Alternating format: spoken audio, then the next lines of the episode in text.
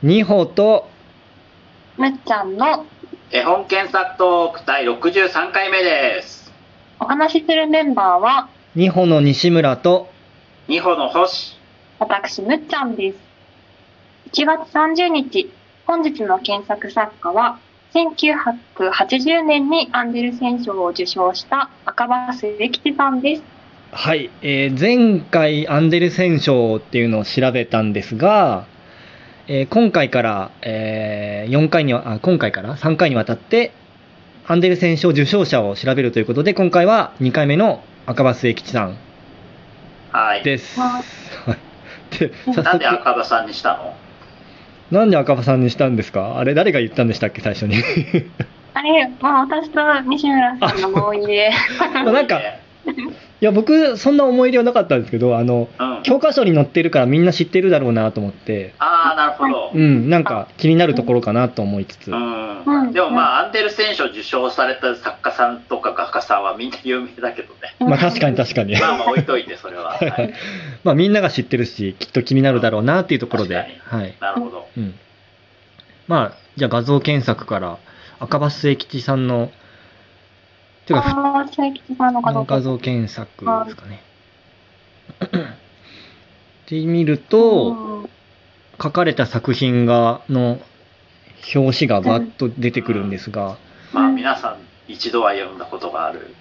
うんうん、桃太郎とかカチカチ山とか、うん。えーいわゆる日本昔話的なお話もありつつ、あと今回ちょっと注目したいのが数宝の白い馬。うん。これは教科書に載ってるですもんね。そうですうね。ん。お二まあ教人、科書によるのかな？ああ、まあまあまあ、確かに。三村の人は多分みんな見てるんじゃないでしょうか。お二人は読みました？読んだことあります私、三村なんだね。えー、よく覚えてます家に絵本がありますね。あ、そうなんですね。うんあ、お話もじゃあ大体ご存知。うん。あすごーくいい心に残るお話ですよね。おー。なんとこれかメロスか？みたいな。教科書で心に残ってることといえば。なるほど、なるほど。ああ、なるほど。ちなみにお恥ずかしいことに、僕読んだことなくて、うん。名前こそと、あと表紙は知ってたんですですけど、うん。初めてこの間読んで、あ、こんな話だったんだと思って。そうね。私だから数本の白い馬がなければモンゴルに憧れることもなかったし、えー、だろう世界史に興味を持つこともなかったかもしれない。えすごいですね。そんな影響を与えたんですね。いややっぱね幼長頃にそういう世界観があるっていうのなんかいいじゃないですか。ー、うんなるほど。まあ遊牧民的な生活に憧れがあったのかもしれないですね。うん。まあ今もですね。なるほどな。そういうとこに惹かれたっていうのは多分赤羽さんからすると、締めたって、うん。締めたっていうか。どうなんだろう。絵でやっぱそういう雰囲気が伝わってるってことはわからないけどね。うん。だから白鵬関とか朝青龍関よりうん。数歩の白い馬はモンゴルへの思いにすごい貢献度が高いかもしれないですね。なるほど。う。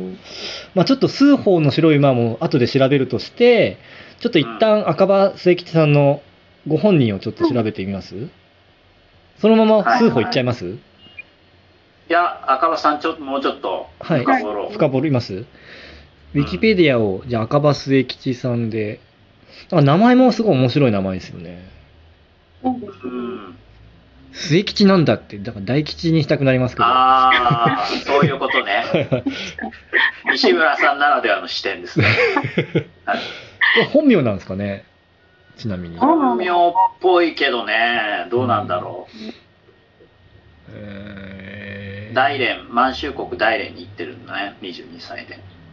だやっぱりそういうなんだろうねうん。感性がそっちで育まれたのかもしれないですね。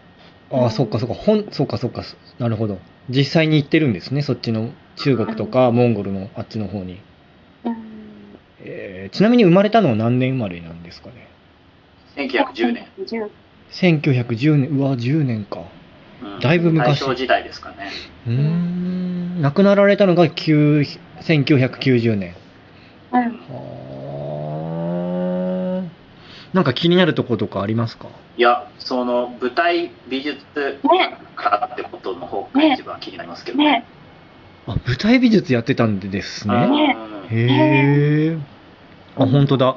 満州伝、伝伝？うん満州伝ごです。赤羽さんはだから50歳になってはい。その、よく出てくる福音館さ福音はいはいはい。館のはい。あの松井正さんに会いに行ってって書いてあるへえ。正さんはどんだけ重要人物だったんだ掘り起こし度合いがすごいですね。はいやばいねすごいね話出ちゃうえ、50歳にじゃあデビューしたんですか？じゃないのかなわかんないけど、ウィキペディアさんはそう言ってらっしゃいますが。あ、そうなんですね。すごいな。そうなの。へーいやでもそっか、実際にモンゴルに行ってるいや、モンゴルではないけどね、満州だけ。あ、満州か。満州ってどの辺でしたっけ？満州はだから、えっ、と、モンゴルよりはもうちょっと東っていうか、なんていうああ、中国まあより。モンゴルの定義によるけど、うーん。まあでもそういう壮大な大地とか見てるんでしょうね、でも。まあそうだろうね。うん日本とはまた気候風土はちょっと違うからね。へえ。星さんも行ったことあるんですか？モンゴルとか。あ、モンゴル？モンゴルはないけど、大連は行ったことあるよ。へえ、大連。はあ。いやでもそういう影響を与えてるってのはすごいですよねうん。まあ、そっか。で、まうんあ、アンデルセン賞も受賞し、うん。えー、で、なんか、うん。去年なんですけど、うん。この赤羽末吉さんについて書かれた、うん。多分、赤羽末吉さんの息子さんのお嫁さんかな？が書いた。エッセイ集が、エッセイ集っていうか、なんだ、うんなんていうんだ、その作家について書かれた本があって、はい、て手紙とか。か集めた本なのかな僕もちょっとよく知らないんですけど、それが、うん。えータイトルが何でしたっけ？えーっと、数赤羽末吉数法のし草原にかける虹っていう、へえ、気になる本ですうね。ん、これ多分いろいろ読むと詳細がもっとわかると思うんですけど、うん。うんうん。検索してみましょうん。はいはいで、なんか、インタビューもちょっと、ちらっと載ってましたね。その、息子さんのお嫁さんがインタビュー受けて。てるっていう。ああ、その著者さんが。著者さんがはああ、今サイトで見見れてますけど。はうん。あ、重野さんって読む読むのかな？うんうん。あ、赤羽重野さんですかね。うん。いや、でも今のまた、再び、この時代で、この本が出るっていうのも、なんか、なんか、うん意味がありそうだななんか、でもやっぱり、絵がホッとするよね。なんだろうな、これあね。ーはいなんなんだろうな。なんて言えばいいんだろそう、なんか、この本じゃないんですけど、う。うん。別の本で、うんえっと、赤羽末吉さんが書いたエッセイ集がちょろっと読んだんですけど、はいはい。そこで、あの、数法の白い馬を描くと時に、まあ、はいはい。逸話があって、それをちょっと話してもいいですか？うん。で、なんか、あの、実際に、うん。えー壁画を描く仕事がなんかあったらしいんですって。うんうん。で、それを描くために、なんかモンゴルの地に旅行に行ったっていうことが書いてあって、そうなんだ。そう、そこで写真撮ったりスケッチしたりをしたんですけど、うん。で、それを持ち帰って、うん。えっと、それを本にしたいんだよって、そのさっき星さんが言った松井さんはいはいに見せたときに、作は、あの、違う方なんですよね。赤羽さんじゃなくて。あ、数歩は？はい、数法あ、は。そうなんだ。はい、はい。で、その方の作ができるまでにすごい時間がかかったんですけど、うん。なんか、ちょっと油断してたら急にこの穴が開いたから、うん。この1ヶ月で数本の馬全部書いてくれって言われて、うん。で、バーって書いて、うん。でそれが、まあなんかに人気は出るんですけど、うん。絵がうまく描けなかったなと思ったらしくて、うん。そしたら火事でその原画描いた、あのー、印刷会社さん、原画を保管してる印刷会社さんが消失しちゃって。で、もう一回描いてくれって言われたのが今の数法らしいんですけど、そうなんだ。そうそうなんですねそれはなんなんと2年をかけて原画を描いたっていうへえ。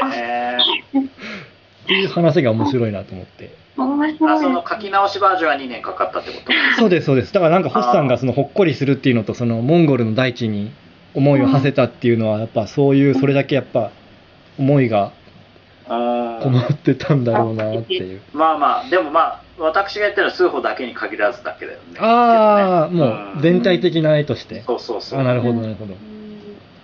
まあまあでもそのね、その2年がなければ今の数法になってないとかね、いろんなう運ん。命というか、ね、人生とかね、うん。は面白いものですね。面白いですよね。で、なんか時間が、微妙な時間になってしまったんですけど、どうしましょうか。あと1分301分秒。30分。あの、西村さんが言ってたうんエデュペディア検索してみましょあ、そうですね。で、数本の白い馬、スペースん、尖った見方っていうう。検索ワードで調べると、うん。どうやっなんで尖ったみたいな。すごいよね。西村さんの検索ワードセンスが素晴らしいですよ。はい、そしたら、そしたらエデュペディアっていうエデュケーションとウィキペディアをなんか造語で混ぜたような、あの、うん教育者が見るようなサイトがあるんですけど、はいはい。そこでスーホの白い馬をどう読み解くかみたいなサイトがあって、そこが面白かったんですよね。うんうん。で、皆さんってあらすじとか知ってますかね？まあ私とむっちゃんは知ってるけどなんか、皆さんが知らない方のために補足する時間があと1分。あと1分しかない。はい。